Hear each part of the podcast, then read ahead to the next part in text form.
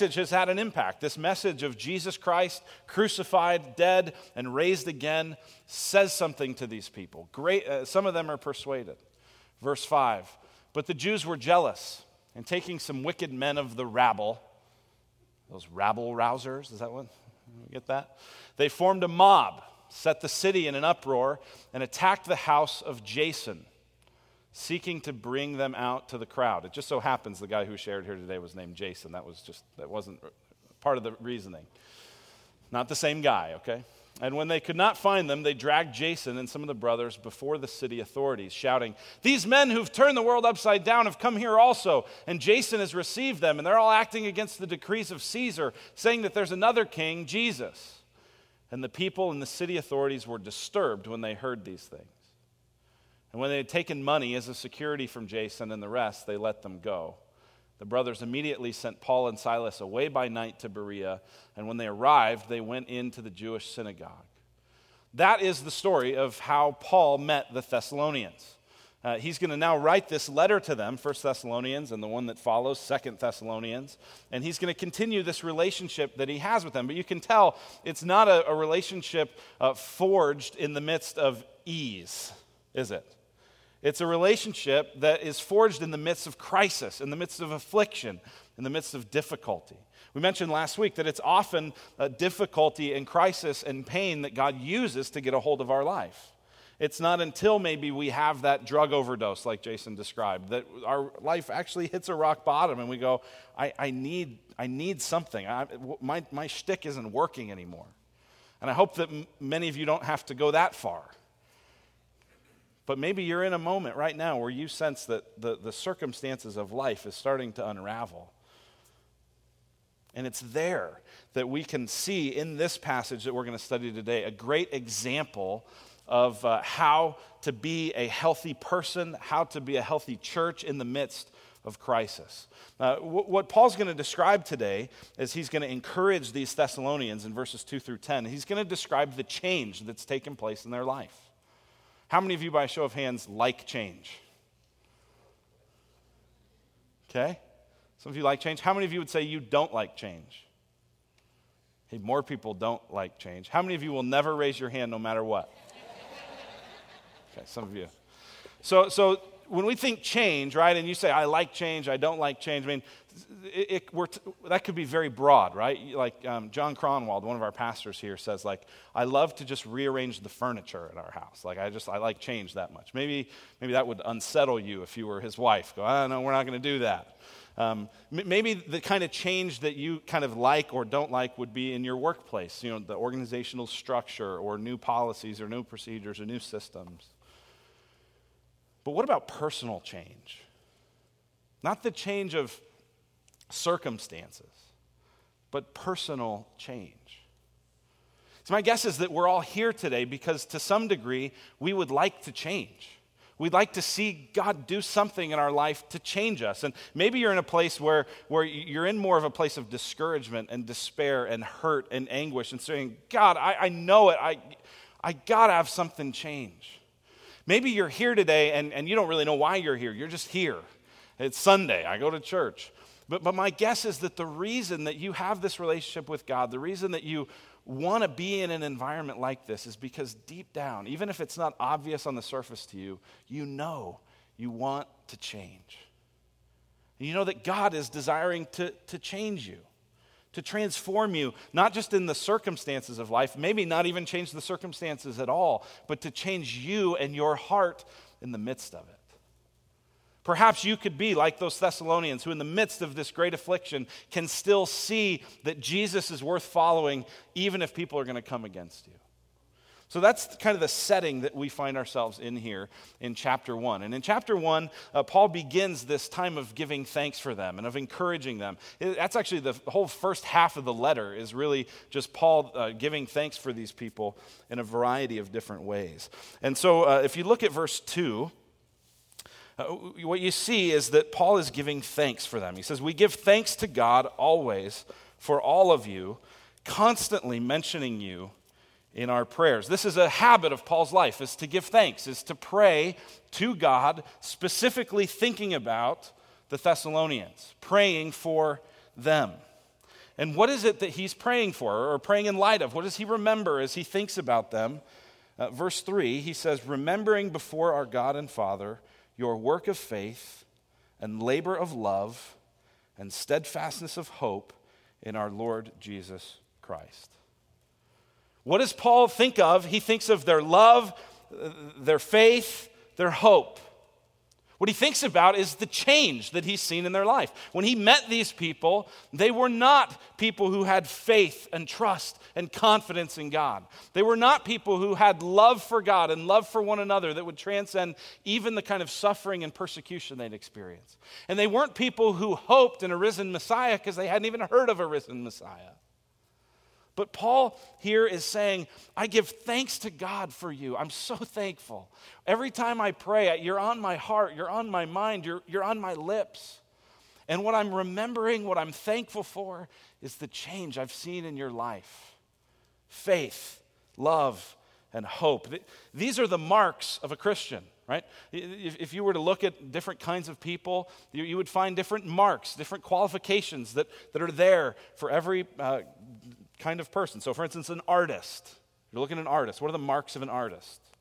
Creativity, imagination, fine motor skills, the ability to kind of imagine something and then actually see it take shape on a page, right? Those, those of us that don't have that ability are like, I don't know how you do that. That's amazing. That's the marks of an artist. You, you can't be an artist if you draw like a four year old.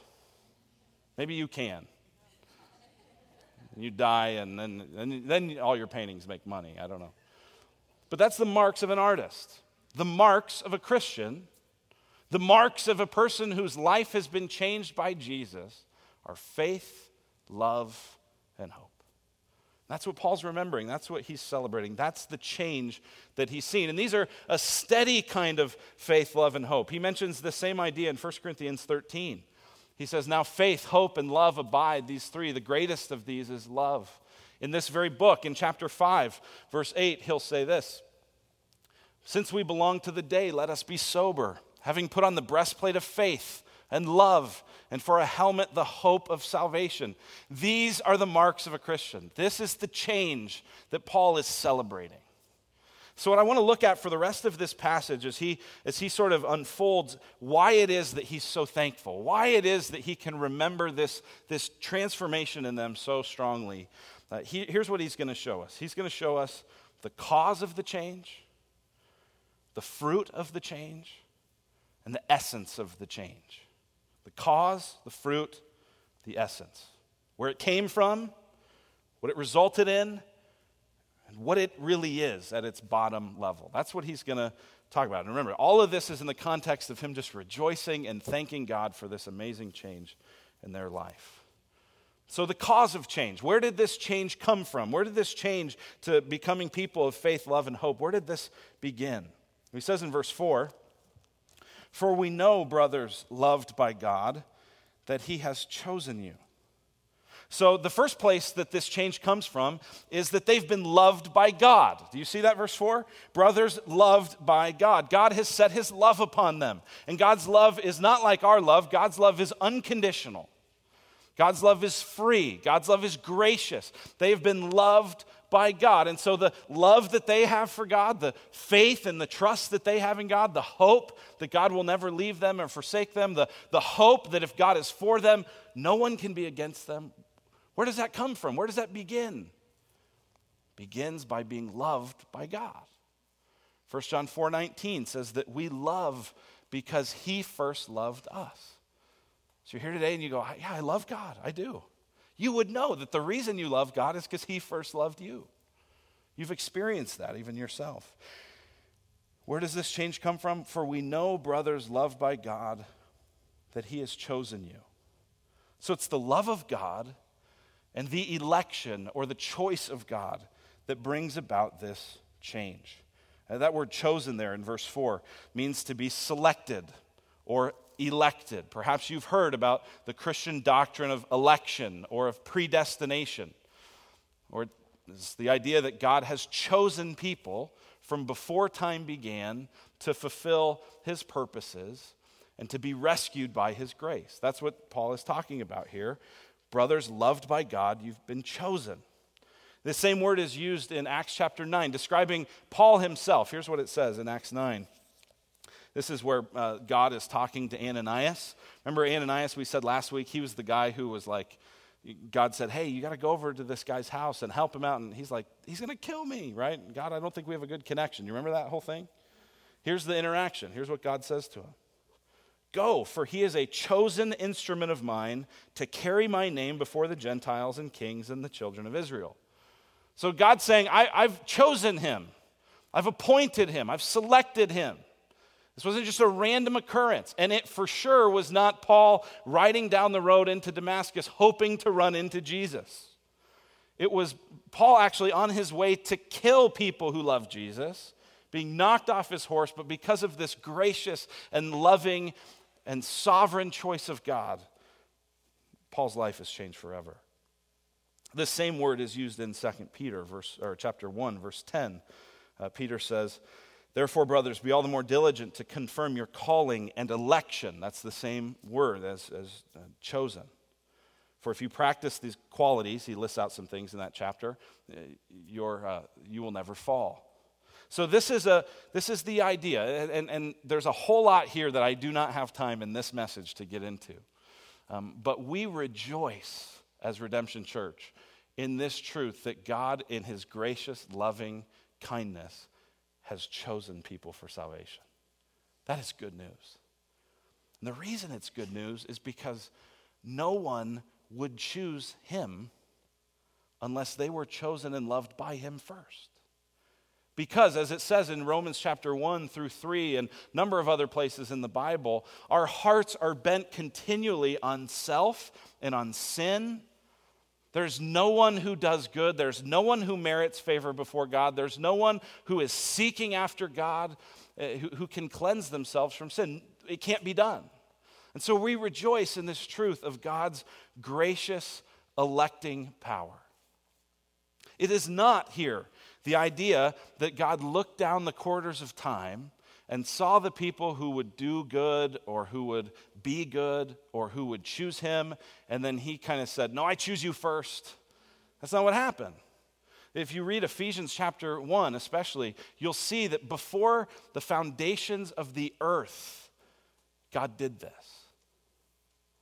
And that it, this choice was made by God, not because of people's goodness, but in spite of their wickedness.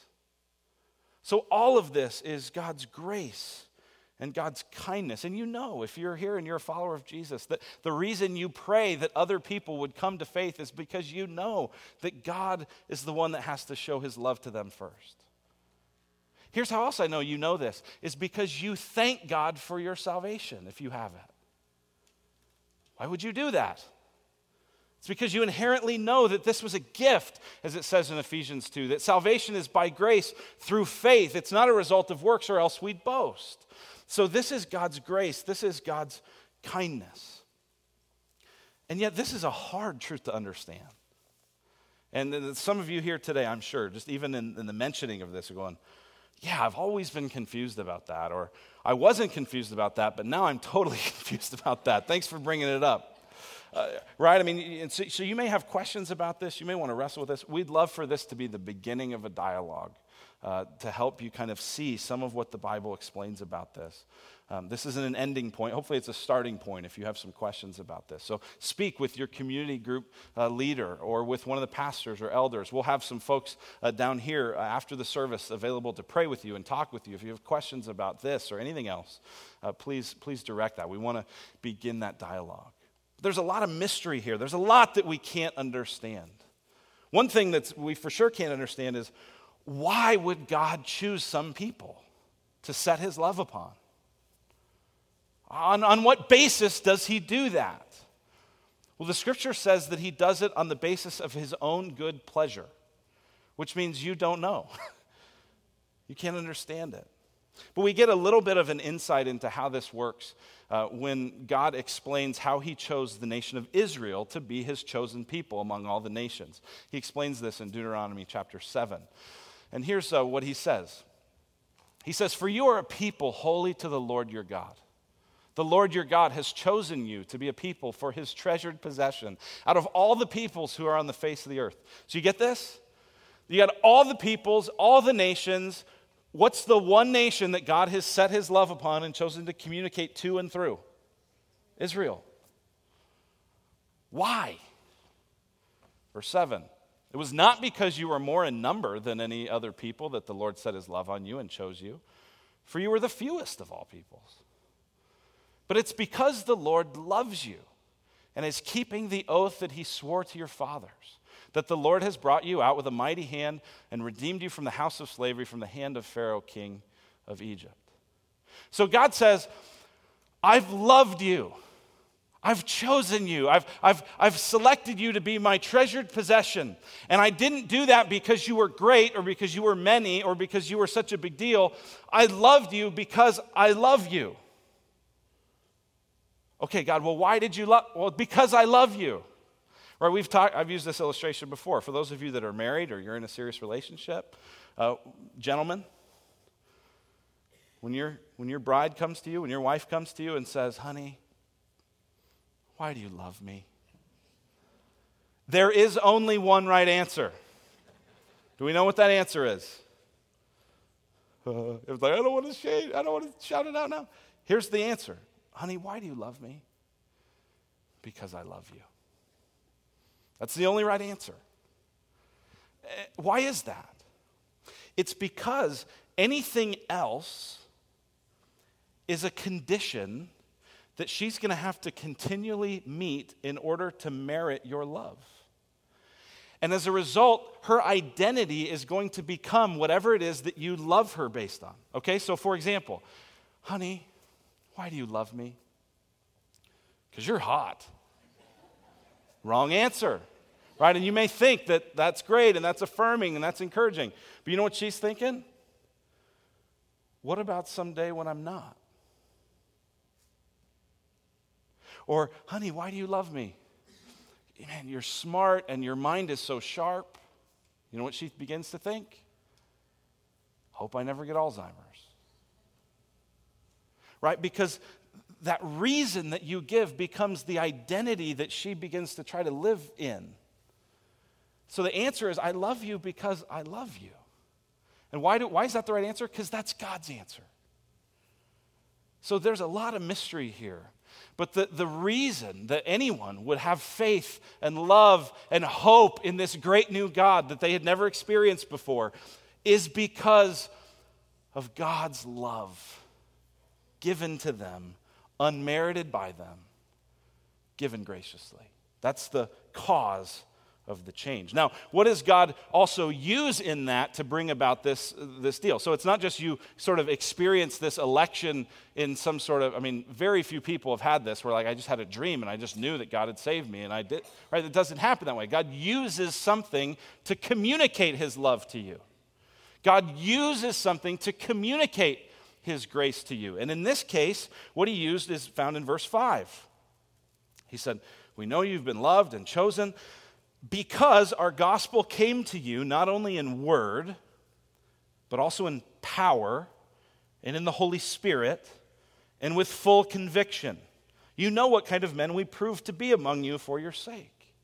What Paul is saying here is he's saying the message that you received came in word so it was the words we said in power. He doesn't really explain exactly what that means. Could be signs, could be wonders, could just be an overwhelming sense that they were right and that this message was true. He doesn't say. But word, power in the Holy Spirit. The Holy Spirit, the scripture says, is the one who gives people ears to hear the message of truth. The Holy Spirit is the one who convicts people of sin. The Holy Spirit is the one who brings all that Jesus did to mind. So this message came in word and in power and with the Holy Spirit and with full conviction. It's full confidence. This is confidence on behalf of the messenger. So God used the means of Paul and Silas and Timothy. God used them and their ministry to help them, to help the Thessalonians see that they were loved. So the cause of the change is God's love and God's choice through the means of God's people filled with the Spirit, preaching a message. That's what it is. That's the cause. Well, what's the fruit? What happened? So they were chosen. Uh, they heard this message. What was the fruit of the change? What did this change result in? We've already seen it a bit in verse 3 in faith and hope and love. But what else does Paul describe? Well, look at verse 6. Looked at the cause of the change. Here's the fruit of the change. He says, And you became imitators of us and of the Lord, for you received the word in much affliction with the joy of the Holy Spirit. They became imitators. Uh, imitation is, uh, what do they say? Imitation is the sincerest form of flattery. You want to demonstrate that you approve of somebody, you like somebody, you, you have affection for somebody. One of the things you might do is imitate them. Right? So I've got two daughters. Caitlin, who's three, Abby, who's five.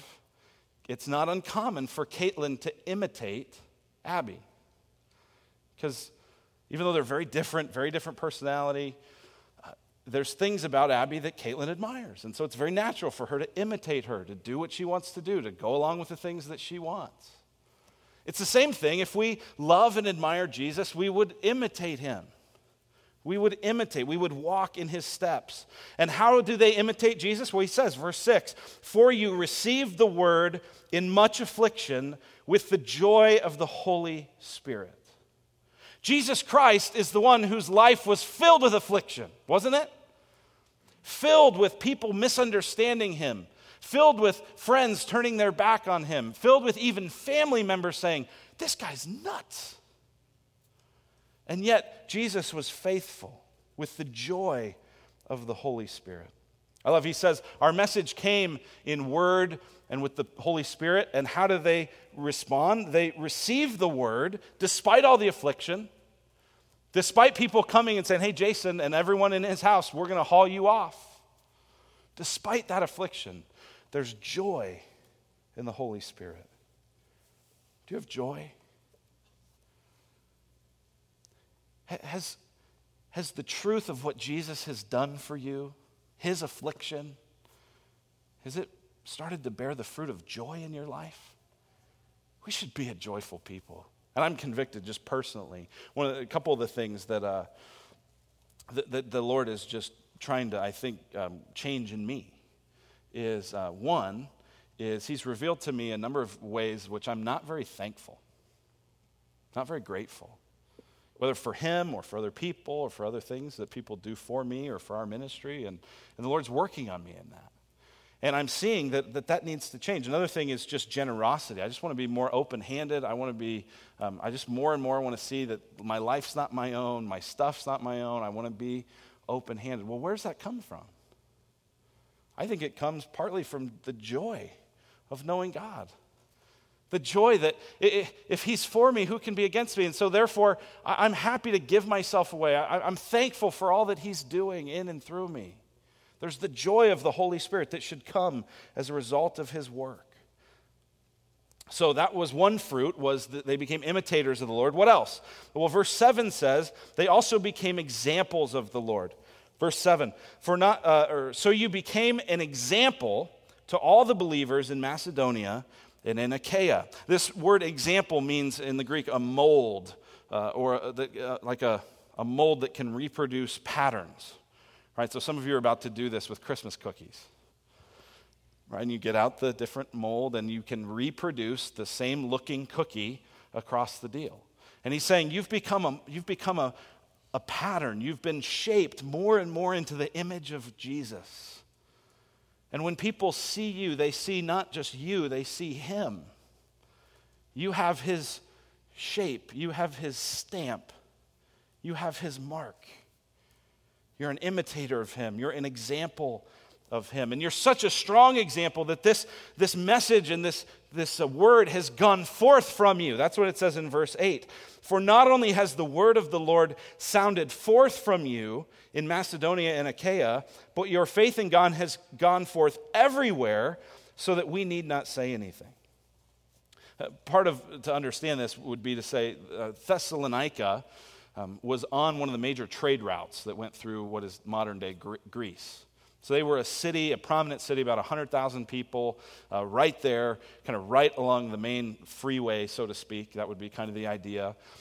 And as people interact with them in business and in life, they begin to hear about what God's doing. Now, now this is amazing, right? Because you're talking about a city of 100,000 people. How many people are probably part of this church that Paul's writing to? A few dozen, maybe? Mean, you don't get the sense from, from what we read in Acts 17 that this is like, you know, thousands and thousands and thousands, I mean, of people. And yet, this, this change has been so profound. This new trust they have in God, this new love they have for one another, this new hope that despite whatever comes against them, God is for them, that made an impact. Right? And they didn't have, you know, websites and billboards and Twitter and Facebook to like, let's let me share with you all that's going on, and it's echoing out, right? This is just through the interactions that these people had with a small group of people. Paul is in another part of the world, and he's hearing about it. It's amazing. This word has sounded forth, it says in verse 8. That, that word means a loud, resounding noise like the sound of the ocean or a trumpet blast. It's related to the Greek word from where we get the idea of an echo. This word of the Lord has echoed all over the place because of the change that's happened in them. That's one of the fruits of this. They became imitators of the Lord, they became examples of the Lord, and this word is echoing out that there is life in Christ. This change was caused by God's love for them through the means of these faithful messengers. And it resulted in them being imitators and examples of Jesus. But what is this change really? What are we talking about? What's the essence of this change that he's talking about? What, what's the essence of what people have heard as this word has echoed out? Well, we see the essence of the change in verses uh, 9 and 10. Verse 9, it says, For they themselves report concerning us the kind of reception we had among you, and how you turned to God from idols to serve the living and true God, and to wait for his Son from heaven, whom he raised from the dead, Jesus, who delivers us from the wrath to come. What was it that echoed across the world? Was it that the Thessalonians were nice people, were good people, were moral people? It doesn't say that. I'm sure that was part of it. What echoed was this word of the Lord, this truth that what happened was verse 9, they turned to God from idols. Before, they had hoped in, they had trusted in, they had loved these idols, these false gods that could never save. And they turned from those to God. It says to serve the living and true God. And then it actually mentions in verse 10 that Jesus Christ is God's Son, raised from the dead. What is that saying? Jesus is the living God. And they're now serving this living and true God, Jesus, and they're waiting for him to return, it says in verse 10. That Jesus is this one who delivers us from the wrath to come. Their whole life has been reoriented, reshaped, turned around. This is a picture of true repentance. Repentance is a biblical word that means to turn around or to have a change of mind. And so they had been pursuing idols, false gods that could never save. They repent, they turn around, and they begin to serve the true and the living God. Well, now we don't have idols in the same way that they did. Um, I mean, my guess is most of you don't have statues in your house you sort of worship and bow down before. But there's things that you trust in. There's things that you hope will bring meaning to your life and joy to your life and security to your life. There's these functional gods that vie for, they compete for affection in our hearts. And we've got to see that they're dead and false. Right? That's the implication of verse 9. Look at verse 9. You turned to God from idols to serve the living and the true God. So if God is the living and true God, then everything else we would trust in is dead and false. Let's look at a picture of this. I think it's helpful to kind of see uh, a picture of, of the futility of the other things that we might trust in. And uh, I don't know about you, I love, I love just sarcastic stuff. I mean, that's kind of one of my gifts, for good or bad, is sarcasm. And I love these moments in the scripture when you sort of see some of God like just being like, seriously? Like, seriously, you're going to try to do this without me? Let me just show you. Let me show you the futility of your idolatry. And so, uh, 1 Samuel 5 is a place for me, and we'll just put this on the screen. You can follow along with this. Uh, what's happened here is uh, the Israelites have been fighting against the Philistines. That was one of their main enemies. And in one of these battles, they lose, and part of what they lost in the battle was the ark of God. So, anyone seen uh, Indiana Jones? Raiders of the Lost Ark, right? That's what they're after. They're after the ark. The ark was this uh, kind of cabinet and in it was the law. And the idea was that the presence of God dwelled in this ark. It wasn't that the ark was to represent God, but that God himself dwelt in the ark. Uh, there was a gal after the first service who, who was raised Jewish, and she said, even now, when you go to synagogue, um, there's, a, there's a thing up at the front, the ark, and they keep the Torah in there. And uh, when that thing's open, like no one can leave to go to the bathroom, like no one, like this is serious. And so the Israelites have lost the ark. That's what it says, verse 1. When the Philistines captured the ark of God, they brought it from Ebenezer to Ashdod. Then the Philistines took the ark of God and brought it into the house of Dagon to set it up beside Dagon. So Dagon is this idol, this god that they're worshiping. Apparently has some kind of temple or the house of Dagon, whatever that is. Verse 3 and when the people of Ashdod rose early the next day, behold, Dagon had fallen face downward on the ground before the ark of the Lord. It's curious, isn't it? Was anyone in here? Did the janitors come last night? Did they knock this? What happened? So they took Dagon and put him back in his place. Verse 4 But when they rose early on the next morning, behold, Dagon had fallen face downward on the ground before the ark of the Lord, and the head of Dagon and both his hands were lying cut off on the threshold. Only the trunk of Dagon was left to him. Bad day for Dagon, bad week, right? He's not doing good, right? I mean, this ark comes in, and all of a sudden he's got a head, no head and no hands. What is God communicating? This is not a true and living God. This is a false God. And then it says, verse 5 this is why the priests of Dagon and all who enter the house of Dagon do not tread on the threshold of Dagon in Ashdod to this day. There's something that you could just miss here if you don't think about verse 5.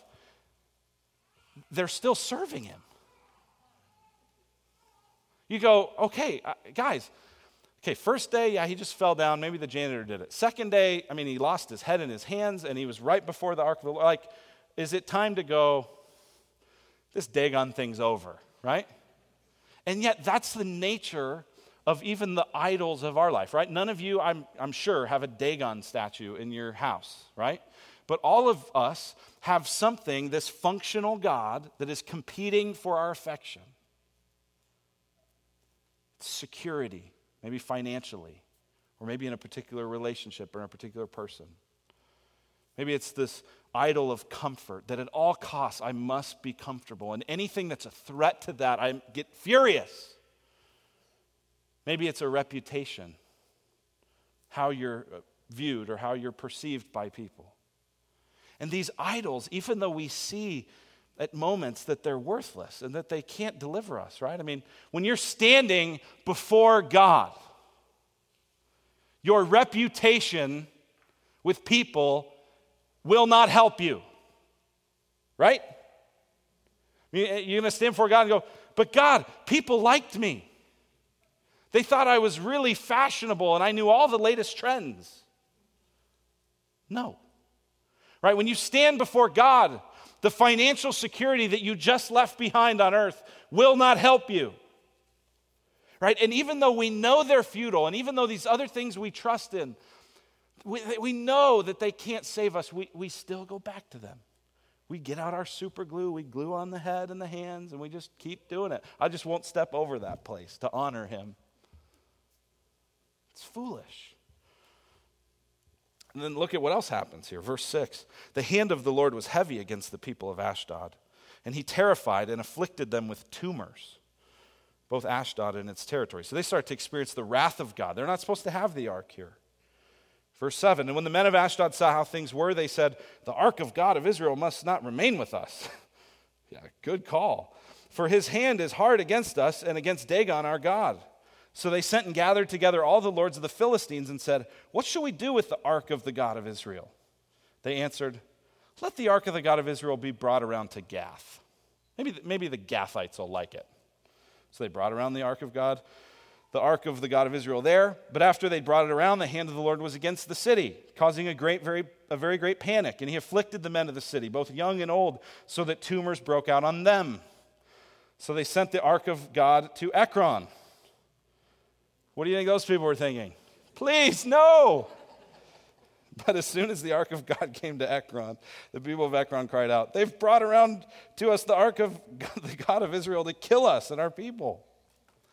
They sent, therefore, and gathered together all the lords of the Philistines and said, Send away the ark of the God of Israel, and let it return to its own place, that it may not kill us and our people. For there was a deathly panic throughout the whole city. The hand of God was very heavy there. The men who did not die were struck with tumors, and the cry of the city went up to heaven.